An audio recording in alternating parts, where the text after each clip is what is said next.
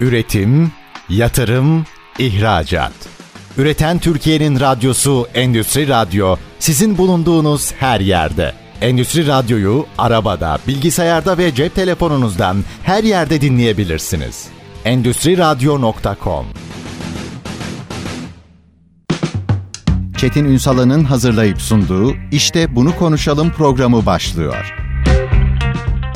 İşte bunu konuşalımdan merhabalar. Türkiye'nin gerçek gündeminde birlikteyiz. Efendim bugün bir cuma ve Cuma Klasiği Biyoinovasyon konuşacağız. Her zaman olduğu gibi Ekoteknoloji ve Biyoinovasyon Enstitü Derneği Genel Sekreteri Altur Revinak Eti. İşte bunu konuşalımın konu. Sayın Eti hoş geldiniz. Hoş bulduk. Teşekkür ediyorum tekrar davetiniz için. Estağfurullah var olun üstadım. Şimdi bugün aslında daha önce böyle örneklemelerin içerisinde böyle bir değinip gittiğimiz bir şeyi mercek altına alacağız. Hı? Raf ömrü. O kadar kritik bir şey ki bu. Şöyle söyleyeyim. Raftaki ömürden taşımaya kadar her alanda bilhassa gıda tarım sektörüne baktığınızda anormal kayıplar var. %30-35-40'lar evet. kayıplar söz konusu. Şimdi bugün bir projenin üzerinden aslında bir teknolojik gelişimi de e, mercek altına alacağız. Bugün biraz uzun konuşacağız bunu. Tamam. YİPEK projesi. Nedir bu proje? Hadi buradan bir başlayalım. Şimdi öncelikle hemen kısa bir girizgah yapayım. Biyo inovasyon dediğimizde neyi anlatmak istiyoruz? Keşifleri yani inovasyon dediğimiz yenilikleri doğadan model almayla ilgili başlamıştık konuşmalarımıza. Niye doğadan model alıyoruz? Çünkü orada her şey gayet güzel bir şekilde çalışıyor. Fonksiyonlarını yerine getiriyor. Hatasız işliyor. Hatasızdan kastımız ölümsüz değil. Ama o ömrü içerisindeki fonksiyonlarını neredeyse mükemmel yerine getiriyor ve bunu yaparken doğaya zarar vermiyor. Şimdi doğaya zarar vermeyen teknoloji bizim için gerçekten birer mucize idi. Yani 2000'lerin başına kadar biz bunun nasıl gerçekleştiğini bilmiyorduk. 1990'larla biyo inovasyon dediğim biyo mimetik ya da biyo mimikri ya da biyo ilham, doğadan ilham alma, doğadan ders alma ve model alma üzerine çalışan birçok akademisyen, bilim insanı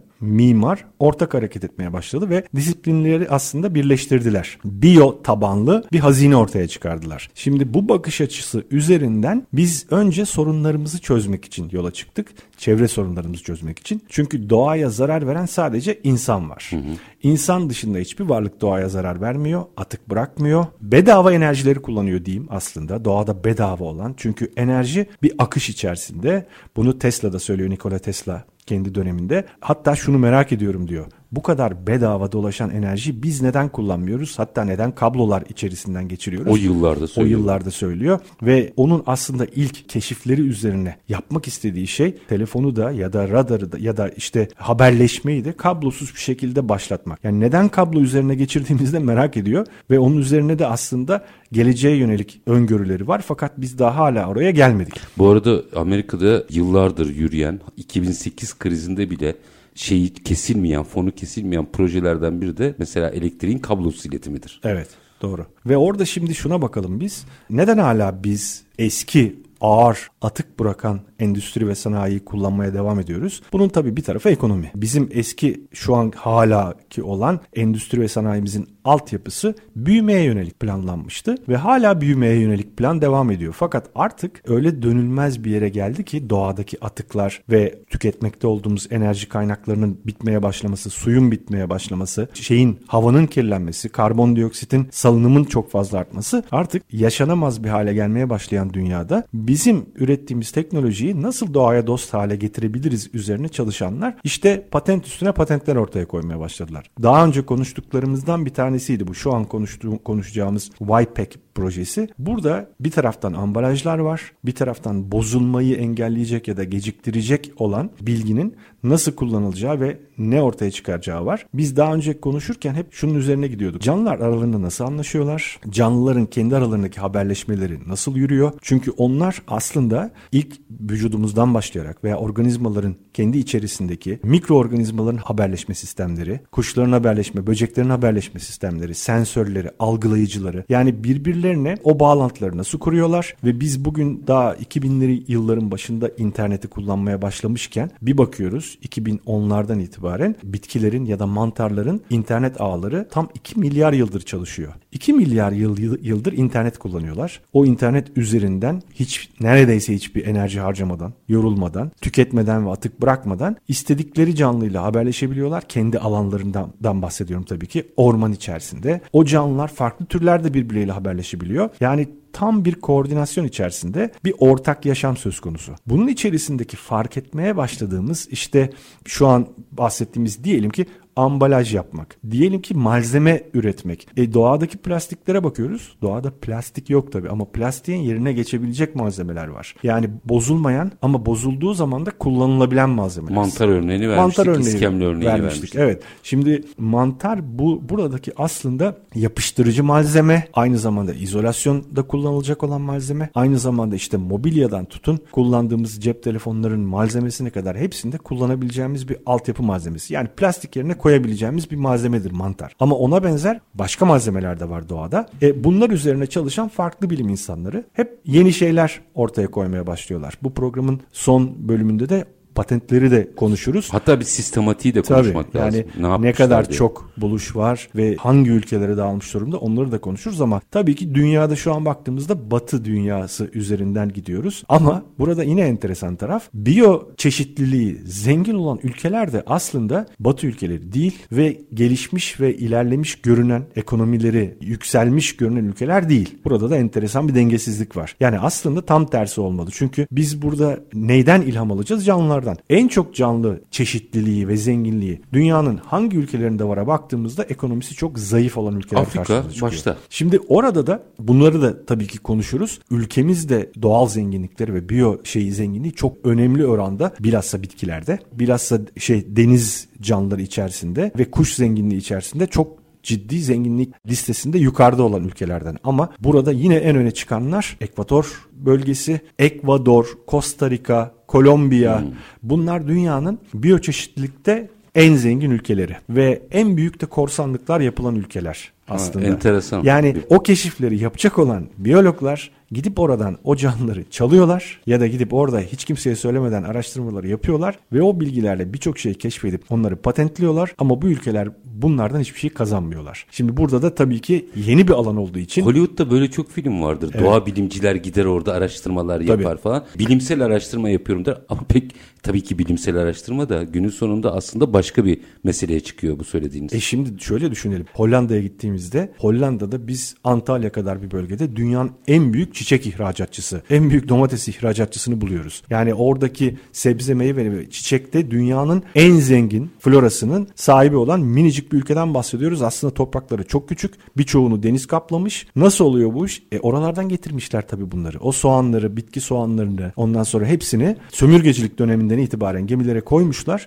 getirmişler ve yetiştirmeye başlamışlar. Ama yetiştirmeyi de gerçekten bilimsel olarak çok iyi yapmışlar ve bugün küçücük bir ülke Konya kadar bir yer dünyanın en büyük ihracatını yapıyor. Doğru. Ama biz kendi ülkemize baktığımızda da bizde de devamlı bitkilerimizi çalan turistlere rastlıyoruz. Yakalanıyorlar. Arada haberleri çıkıyor. Yani buraya gelip bir sürü şey e, bitki soğanlı ve kuş şeyini, türünü çalıp götürmeye çalışan yakalananlar var. Yakalanmayanları düşünelim. Yıllardır kim bilir neleri götürdüler. Dolayısıyla burada bir zenginlik var. Kendi ülkemizi kastediyorum. Yani bizim bir potansiyelimiz var. Tabii ki. İlk kullanmamız Şimdi lazım. dolayısıyla biyozenginlik ne demek? Çok fazla tür sahibi olan ülkeler. Peki o türlerden ne öğreneceğiz? Zaten bahsetmekte olduğumuz konuda bu. Her canlıda ilham alabileceğimiz çok sayıda özellik var. Onların bazıları işte sistematik olarak ne yaptıklarıyla alakalı, sürüler halinde ne yaptıklarıyla alakalı. Karıncalardan başlayın. işte diğer böcek kolonilerinden tutun. Kuşların sürü halinde yaptıklarına gidin. Onların organizmalarında, göz yapılarında, işte kanat yapılarında, tüy yapılarındaki o muhteşem özellikler bunların her biri birer ilham noktası ve zaten 2000'li yılların başından bugüne kadar yüzlerce patent konusuna aslında şey oldu.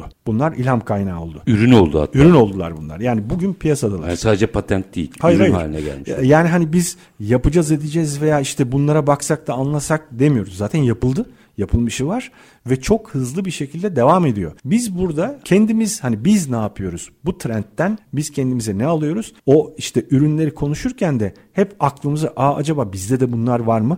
Veya biz bunları neden fark edip biz de ürünü çevirmiyoruz. Bu sorunun yanıtıyla ikinci bölüme geçelim. Minik bir ara vereyim. Tamam. Çünkü en kritik nokta bu. Bir kere şu vurgunuz çok önemli. Biz de diğer saydığınız ülkeler kadar zengin bir floraya sahibiz. Doğru.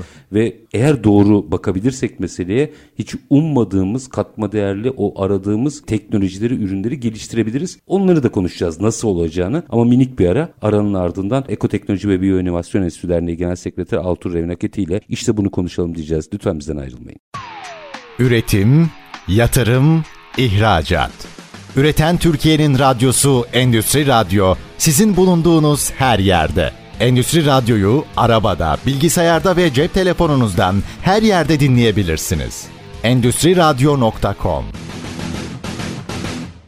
Kısa bir aranın ardından işte bunu konuşalım demeye devam ediyoruz. Ekoteknoloji ve Biyoinovasyon Enstitüsü Derneği Genel Sekreteri Altur Revnak Eti ile birlikteyiz. Aslında bu biyoçeşitliliğin ve biyo inovasyonun bizdeki çok büyük bir potansiyeli olduğundan çok net ortaya çıkarız. Burada ne yapmamız lazım ona da geleceğim. Evet. Ama biraz o somut projelerden gidelim. Özellikle bu Avrupa Birliği tarafından finanse edilen bu ayrıştırılabilir plastik hı hı. olarak nitelendirebileceğimiz e, mesele. Açalım mı biraz orayı? Tamam. Şimdi ambalajda kullanılan bugün ya bütün marketlere gittiğimiz zaman sebze, meyve, et altındaki o köpük yok mu? Hı hı. O köpüğü artık parçalanabilir, gübre gibi kullanılabilir malzemelerden yapmaya zaten başladılar. Ve onların içerisine öyle kimyasallar yerleştirilebiliyor ki artık doğal kimyasallar. Tabii doğal kimyasallar. Hiçbir zehir içermeyen bitkilerin zaten kendi aralarında haberleşmekte kullandığı kimyasalları içine yerleştirdiğimizde ne yapabileceğiz? Diyelim ki bir domatesi taşıyoruz. O domatesin raf ömrünü bir kere uzatabileceğiz. Nasıl uzatıyoruz? O daha önce anlatmıştık. Domatesin gövdesiyle meyvesi arasında baktığımızda meyve çocuktur, gövde de annedir. Anne ile çocuk arasında kimyasallarla konuşma vardır. Annenin salgıladığı bazı kimyasallarla o şeye e, meyveye olgunlaş ya da olgunlaşma, böceğe karşı şu zehiri üret ya da kendini şöyle savun emirleri gider. Onun üzerine de o şey meyve kendini ya sarartır ya işte kırmızıya döndürür ya da kendini korumaya almak için işte kabuğunu kalınlaştırır gibi gibi. Bu kimyasalları o ambalajın içerisinde kullanıp mesela daha geç olgunlaşmasını sağlayabiliriz. Daha uzun raf ömrüne sahip olmasını sağlayabiliriz. Bakteriler tarafından istila edilmemeyi sağlayabiliriz. Çünkü o hormonları o kimyasallar sayesinde kendi üzerinde o bakterinin e, bağlanmasını engelleyecek bazı kimyasallar salgılamasını sağlayabiliriz. Bunların hepsi yapılmaya başlandı. Ya adamlar bunu çözmüş. Bazı patentler var. YPEC projesi de şunu yaptı. Şimdi ileri dönüştürülmüş peynir altı suyunu aldı. Badem kabuklarını aldı biyolojik olarak parçalanabilir gıda ambalajları geliştiriyor. Şimdi bunu yaparken çinko oksit ve kekik esansiyel yağını bir şekilde karıştırıyor. Biyo kağıtların gıda ambalajındaki bakteriyel kontaminasyona karşı korunmasını bunlarla sağlamaya başlıyor. Şimdi bu neyi sağlıyor? Ettir, meyvedir, sebzedir makarnanın işte raf ömrünün uzatılması yani yapılmış bir yemeğin de artık mesela pişmiş tabii pişmiş yemeklerin dünya çapında dolaşımı başladı. Ama pişmiş yemeğin bakteri tabii şey e, bakterilenmesi çok daha kolay olacağı Bak, için hazır yemek sektörü için tabii, önemli bir şey. Ya, bütün gıda sektöründe kullanılabilecek bir şey ürettiler. Yani ne yaptılar? Bir tarafı bunun ambalaj, bir tarafı da içerisine yerleştirdiği bazı yağlar. Bunlar sayesinde hem raf ömrünü uzattı hem de onu plastik gibi attığımızda 100 yıl veya 1000 yıl boyunca doğada kalmak değil hemen bir yıl içerisinde gübre olarak kullanılabilecek hale getirdi. Gübre sorununu da çözüyor böyle. Tabii ki. Yani bu çok başarılı bir proje. Şimdi artık şöyle düşünün daha önce anlatmıştık ya mantardan yapılacak veya bazı yine mantar benzeri ya da bakteriler kullanılarak yapılacak olan doğal plastikler, biyoplastiklerin artık gübre olarak kullanılması ne demekti? Sandalyeyi kullandın. Sandalye artık kullanılmayacak hale geldi. Parçaladın, doğaya attın. Gübre oldu. Her şey faydalı artık. Yani bizim aslında bu anlattıklarınızdan perakende sektörümüzün, tarım sektörü sektörümüzün. Çünkü yani Antalya'dan geliyor İstanbul'a gelene kadar yüzde otuz fireler çıkıyor. Plastik sektörümüzün, ambalaj sektörümüzün ders çalışması gereken bir alan. Tabii ki. E bir de düşünsenize şimdi hepsinin soğuk bir şekilde nakledilmesi gerekiyor. Yani nakliye çok büyük bir şey gider konusu ve soğuk nakliye dediğimizde iyice pahalı. E hiç buna ihtiyaç olmadı. Artı karbon. Artı karbon emisyonları. Bunlara hiç ihtiyaç olmayacağını düşünelim. Biz paketledik. Biyo paket içerisine koyduk. Üzerine o kimyasallı sürdüğümüz zaman artık soğuk taşımaya gerek olmadan bir hafta boyunca taşınabilecek, hiçbir bozulma olmayacak meyvelerden bahsediyoruz. Bu çok ciddi bir gelişme. Jack diye değil yapılmış. Yapılmış. Bunun altını çizelim Tabii, de. Ee, yani iki gün sonra bu işi eğer göz ardı edersek bu önümüze gelecek. Tabii tabii ki. Ve ya bunlar pahalı şeyler değil. Bunlar pahalı yatırımlar da istemiyor. Bu know-how istiyor. Ve bu know-how da zaten bugün dünyada açık kaynaklarda da başladı. Ama ben detayını istiyorum kardeşim dediğinde firmalar belli. Biz burada belki isimlerini vermiyoruz ama gideceksin o firmaya. Oradan öğrenemiyor musun? Danışmanları var. Daha önce de konuşmuştuk. Biyo inovasyonla alakalı danışmanlık veren firmalar var. Diyeceksin ki ben şu sektördeyim kardeşim. Benim ne yapmam lazım? Ambalaj sektöründe çalışıyorum. Tekstil sektöründe şu kumaşla ilgili çalışıyorum. Ya da lojistikte çalışıyorum. Hangi canlılar hangi lojistikte daha başarılılar. Ne yapmışlar? Bana buradan bir danışmanlık çıkarıp verin. Bunlar sizin o kadar önünüzü açacak ki. Yani rakiplerinizi geride bırakmayı bıraktık. Yani çağ atlayacaksınız. Şimdi bahsettiğimiz şey aslında ne diyorduk? Sanayi ya da endüstri 05 5.0'dır artık bu. Çünkü bir artık biyoekonomiye girme dönemine gireceğiz. Sizin öyle bir ifadeniz var. Endüstri 5.0 biyo inovasyondur Evet, diyorsunuz. evet, evet. Ya bunu ben de söylemiyorum ki. Zaten Steve Jobs kendi döneminde bunu söylüyor. Diyor ki 21. yüzyılın en büyük keşifleri teknolojiyle biyolojinin kesiştiği yerde başlayacak diyor. Şimdi teknoloji devleri biyoloji yeni fark etmeye başladılar ve o kesişmenin bir dönemi kapatıp bir dönemi açacağını söylüyorlar. Bu ismini zikretmediğimiz birçok firmanın içinde teknoloji firmaları da var. En büyükleri. Ya bunlar Onu böyle altını çizeyim. sıradan firmalar değil en büyükleri. Yani havacılık sektöründen tutun telekomünikasyona kadar bugün dünyanın tekerlerinden bahsediyoruz. Onlar artık bunun okullarını kendi bünyelerinde kurdular. Şimdi birkaç tane örnekle gidelim. Çok güzel olur. Bu örnekler de dünyada en başarılı olarak öne çıkmış olanlardan bazıları olsun. Mesela kuşlar ilham verdi. Kuşlar neye ilham verdi? E, belli ki uçmayla alakalı olarak ne yapıyorsak ona ilham verdi ve bu Leonardo da Vinci ile başladı. Leonardo da Vinci kendi döneminde ilham almayı bıraktık. Neden ilham almak gerektiği ve geleceği nasıl şekillendireceğini çok net bir şekilde açıklıyor kendi el yazmalarıyla. Yani o kendi el yazmaları da bugün ulaşabildiğimiz kadarıyla bakıyoruz ki insan anatomisini çalışmış, kuş anatomisini çalışmış, kanat yapılarını detaylandırmış ve onlardan model alarak uçan makineler çizmiş. Onları o zaman da kendisi belli oranda test etmeye çalışmış ama ondan sonra Wright kardeşlere kadar giden bir süreç var. Wright kardeşler de yine güvercin modelli olarak başlamışlar çalışmalarına. Bugünkü İlk uçak böyle görürsünüz e, kanat çırpar. Kanat çırpıyor. Ee, E, aslında istenilen o. Yani aslında kanat çırpan uçak istiyoruz biz. Ama tabii ki şu an feasible değil. Fakat şu an DARPA bunu çalışıyor. DARPA Amerika e, savunma sanayinin aslında Üst kuruluşu gibi üst diyelim. kuruluşu gibi diyelim ama devlet fonlarıyla yönetilen bir kuruluş. Bizim Aselsan'ı düşünelim. O direkt olarak devlete bağlı, Pentagon'a bağlı çalışan bir kuruluş ve sadece ARGE yapıyor. Ve bu ARGE'de de biyo inovasyon çalışıyor, ciddi anlamda fonluyor ve birçok buluş var. Mesela bir uçak çalışıyorlar. Şu an kanatlarını açıp kapatıyor. Şahinleri model almış. Şahin şöyle baktığımızda inişte, dalışta yani kanatlarını kapattığı Kapatır. zaman 320 kilometreye çıkıyor. Ve 320 kilometreyle dalarken avına 30 santim kala kanadını açtığında tak diye duruyor. Fren yapıyor. Şimdi buradaki şeyi düşünelim biz. Yani basınçları, kaç bar basınçla fren yaptığını şimdi Hocam F-35 cepten çıkmadı herhalde. yani şimdi bu örnekle bir tane kanatlarını katlayan ve açan bir uçak üstüne çalışıyor. Bunun yine bunun üzerinde birçok minik kuşlardan arı kuşları özellikle model aldıkları dronları yaptılar. Bunlar zaten şu an piyasada demeyeyim ama birçoğu gizli çalışmalar bunlar. E yine Boston Robotics ile beraber çalıştıkları işte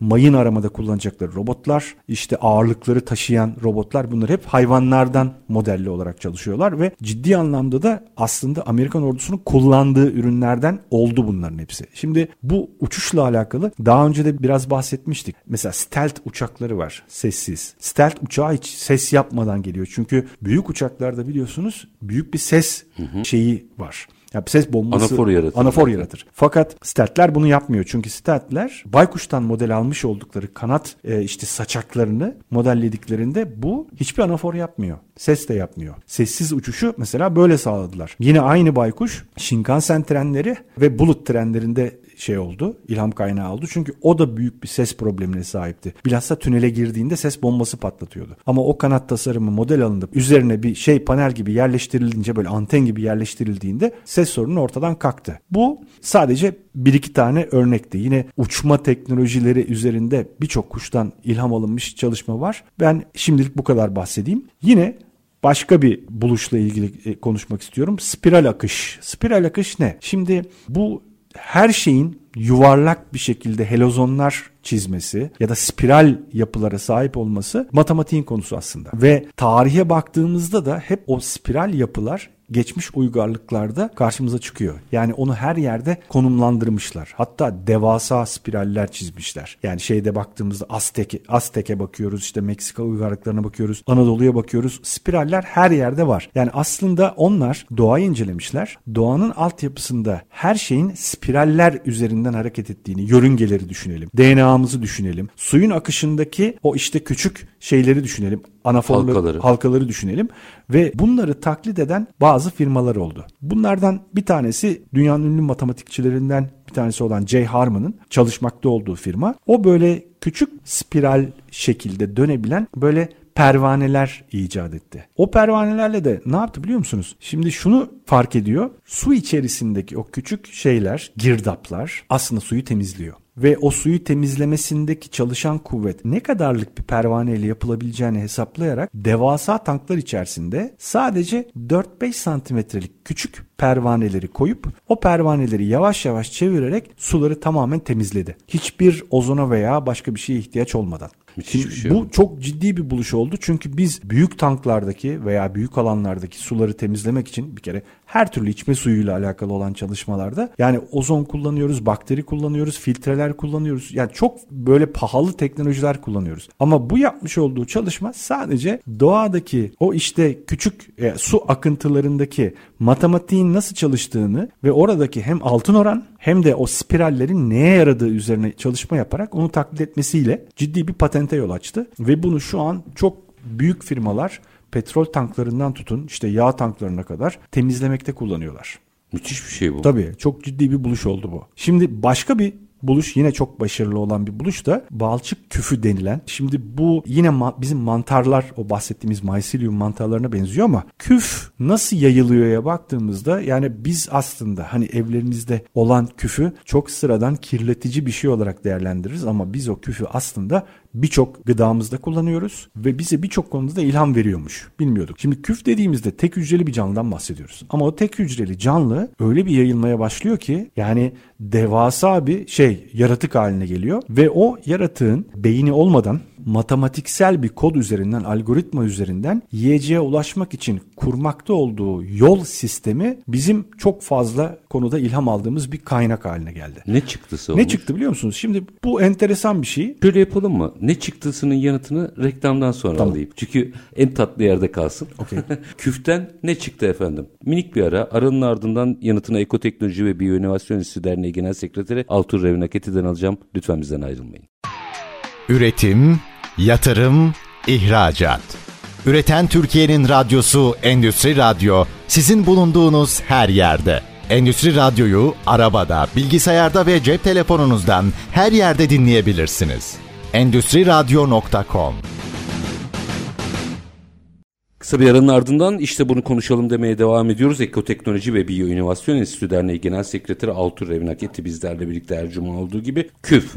Küften ne yapmışlar? Buna slime mold diyorlar. Yani İngilizcesi bu. Öyle çok daha iyi tanınıyor ama biz küf olarak değerlendiriyoruz. Japonlar çok seviyor bunu. Çünkü Japonların en çok kullandıkları yulaf gevreğini bununla yapıyorlar. Yani birçok şey gıda üreticisi peynirleri bunlarla yapıyor. Küfle yapıyor. Küf aslında yani bir zehir değil. Küf uygun şekilde kullanıldığında hatta sağlığımızı ciddi anlamda destekleyici. Yani bizim bugün bakterileri birçok şeyde kullanmıyor muyuz fermentasyonda? Küf de aslında bunun gibi ama küf Japonlar çok seviyor. Kullandıkları için de çok araştırıyorlar onu. Enteresan bir özelliğini keşfediyorlar. Bu canlı bir matematik harika. Beyni yok bu canlının. Ne yapıyor biliyor musunuz? Şimdi Japonlar test etmek için şimdi e, kendi metro Tokyo metrosunun bütün haritasını bir kenara koyuyorlar. Bunun testleri var, videoları da var çok hoşuma giden ve yiyecek parçacıklarını aynı o şeylerin metro istasyonlarının yerine bırakıyorlar. Yani her metro istasyonunun yerinde bir ekmek parçası var. Ekmek kırıntısı var. Ve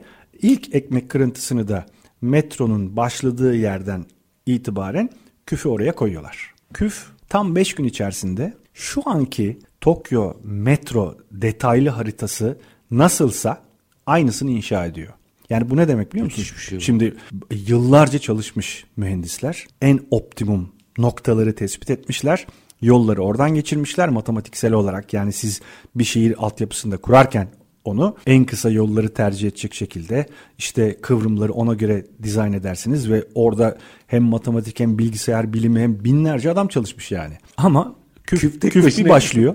5 gün içerisinde koca Tokyo metrosunun haritasını birebir koyuyorsunuz şablon gibi oturuyor üstüne. Dolayısıyla onun matematiksel kapasitesi gözü olmayan bir canlıdan bahsediyoruz. O optimum yolları gıdaya gitmek için bulmayı sanki bir algoritmik program gibi kullanıyor. şey bu. Dolayısıyla o bu canlıdan model alarak bugün siz yeni bir şey mi kuracaksınız? Hani bir metro ağ mı kuracaksınız? Bir kargo ağ mı oluşturacaksınız? Bunun en optimum şemasını kurmak için bu canlının matematiksel o algoritmasını bilgisayar programına aktarıp aynısını modelleyip kullanalım. Yazılım. Tabii. Bu ve bu yapıldı. Yani bunu işte Hokkaido Üniversitesi'nden Atsuhi Tero adlı bir bilim insanı çalıştı ve bu bilgisayar programını çıkardılar ortaya. Devam edelim bir iki örnek Edelim, daha. edelim. Kendi enteresan bulduğum bazı örneklerden halkın da hoşuna gidebilecek. Sivrisinek hortumu mesela. Şimdi sivrisineği daha önce anlatmıştık.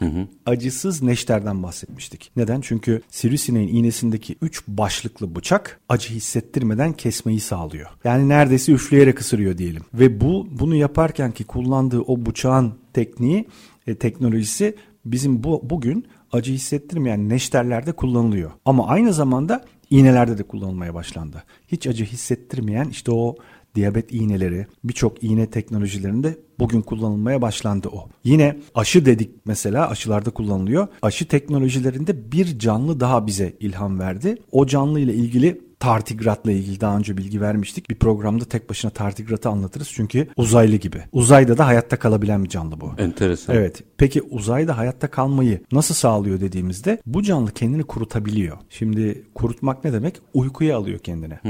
İnsan yani memelilerde uyku ayıyı dışarıda bırakıyorum. İnsanda diyelim mesela. E, uyku tedavi edici bir şey değil bizim için. Hatta çürümeye yol açıyor. Yani mesela komadaki insanları düşünelim ya da yatağa çok bağlı olan insanlarda vücut kullanılmayan organlarla beraber artık bazı yaralar çıkmaya başlıyor, çürümeler oluyor vesaire vesaire. Ama birçok canlıda bu tam tersi işliyor. Mesela bu tardigratta da böyle. Bu tardigrat kendi vücudunu kurutarak kendini uykuya alıyor. Vücut fonksiyonlarını neredeyse sıfırlıyor. Bu bir ölüm değil ama sanki ölüme çok yakın bir uyku. Şey böyle filmlerde görürüz ya dondururlar. Donduruyor 30 kendini. sene sonra Evet. ayıltırlar. Bu canlı kendini donduruyor. Genetiğini de donduruyor ve dondururken şunu yapıyor. Vücut suyunu çıkarıyor dışarıya. %3'ünü bırakıyor sadece. O %3'ünü de şekere çeviriyor. Yani onun genetik yapısı vücut organellerini şekere çevirmeye göre bir yaratılışa sahip.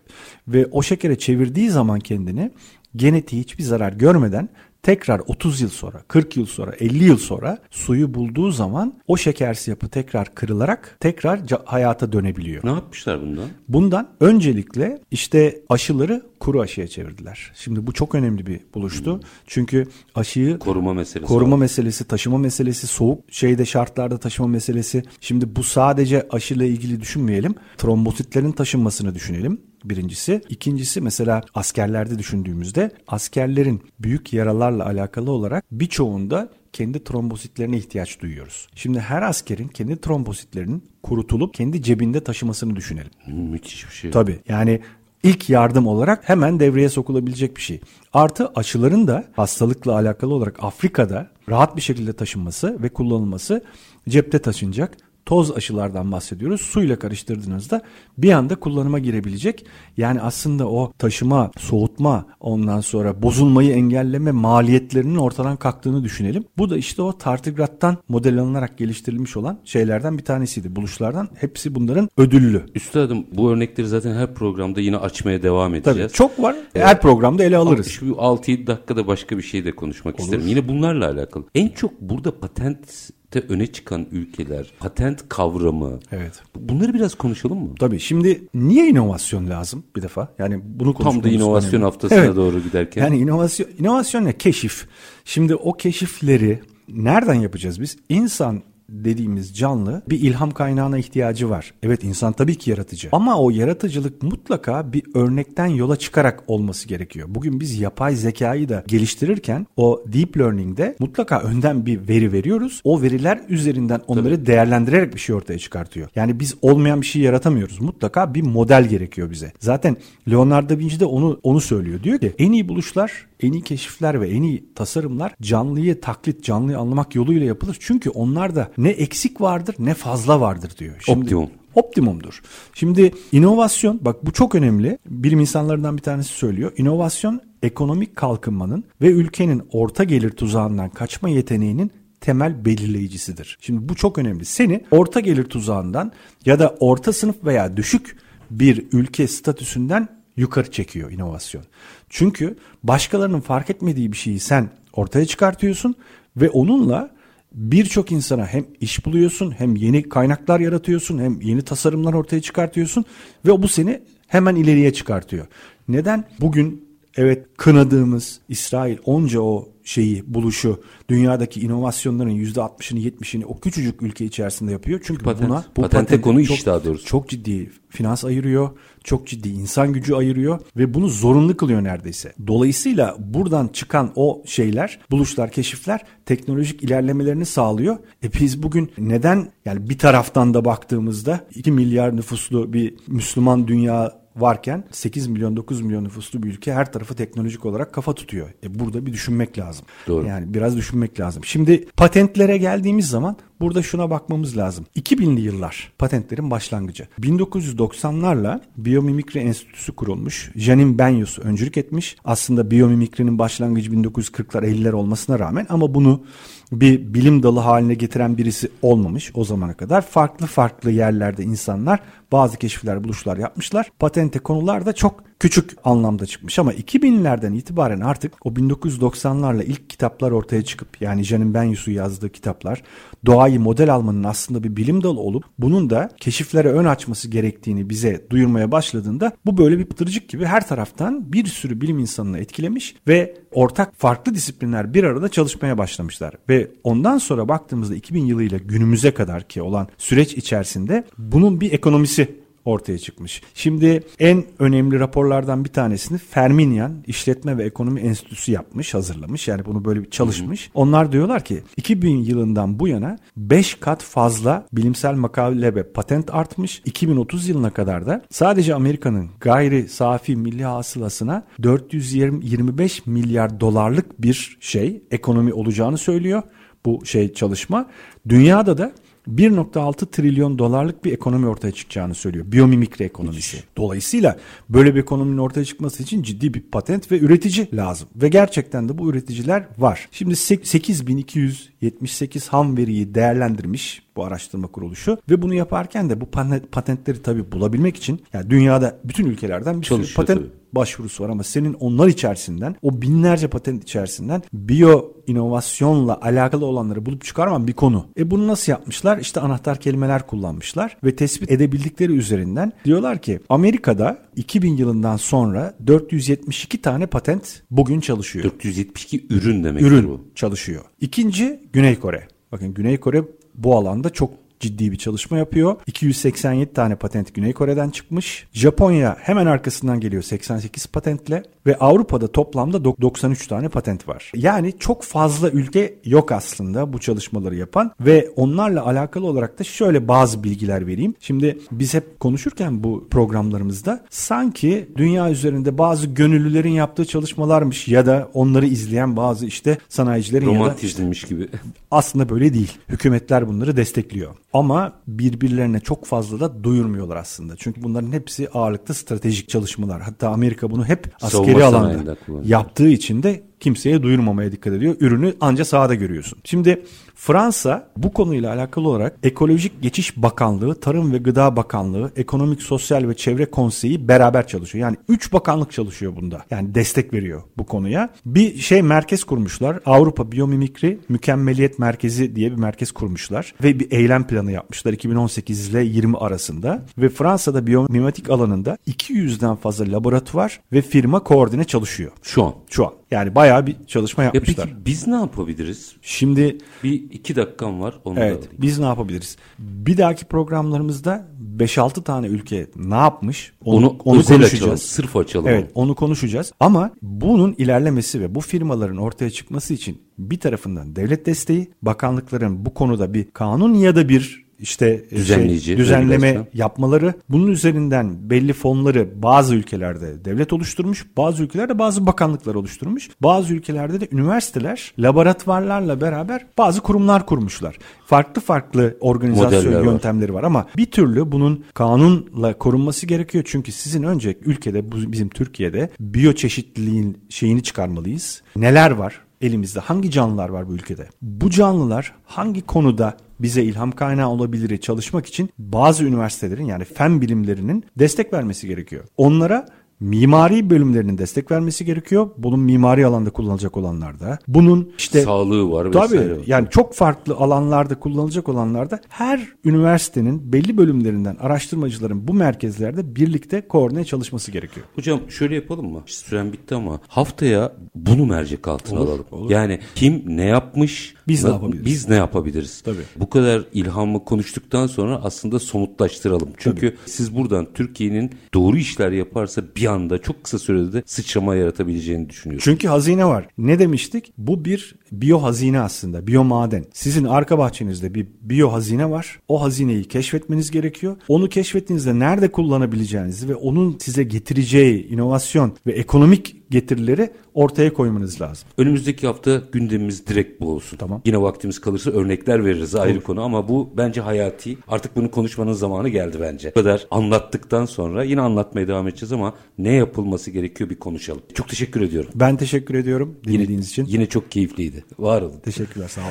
Efendim biz bugün Ekoteknoloji ve Biyoinovasyon Enstitüsü Derneği Genel Sekreteri Altur Revnaketi ile yine biyoinovasyonu konuştuk. Çok çarpıcı örneklerdi. Ama haftaya bu iş kim, ne yapmış, nasıl yapıyor, biz ne yapabiliriz sorusunun yanıtıyla devam edeceğiz. Sanıyorum artık zamanı geldi Türkiye'nin bunu daha çok konuşmasının. Ama biz her zamanki bitirelim. İşinizi konuşun, işinizle konuşun. Sonra gelin işte bunu konuşalım. Hoşçakalın efendim.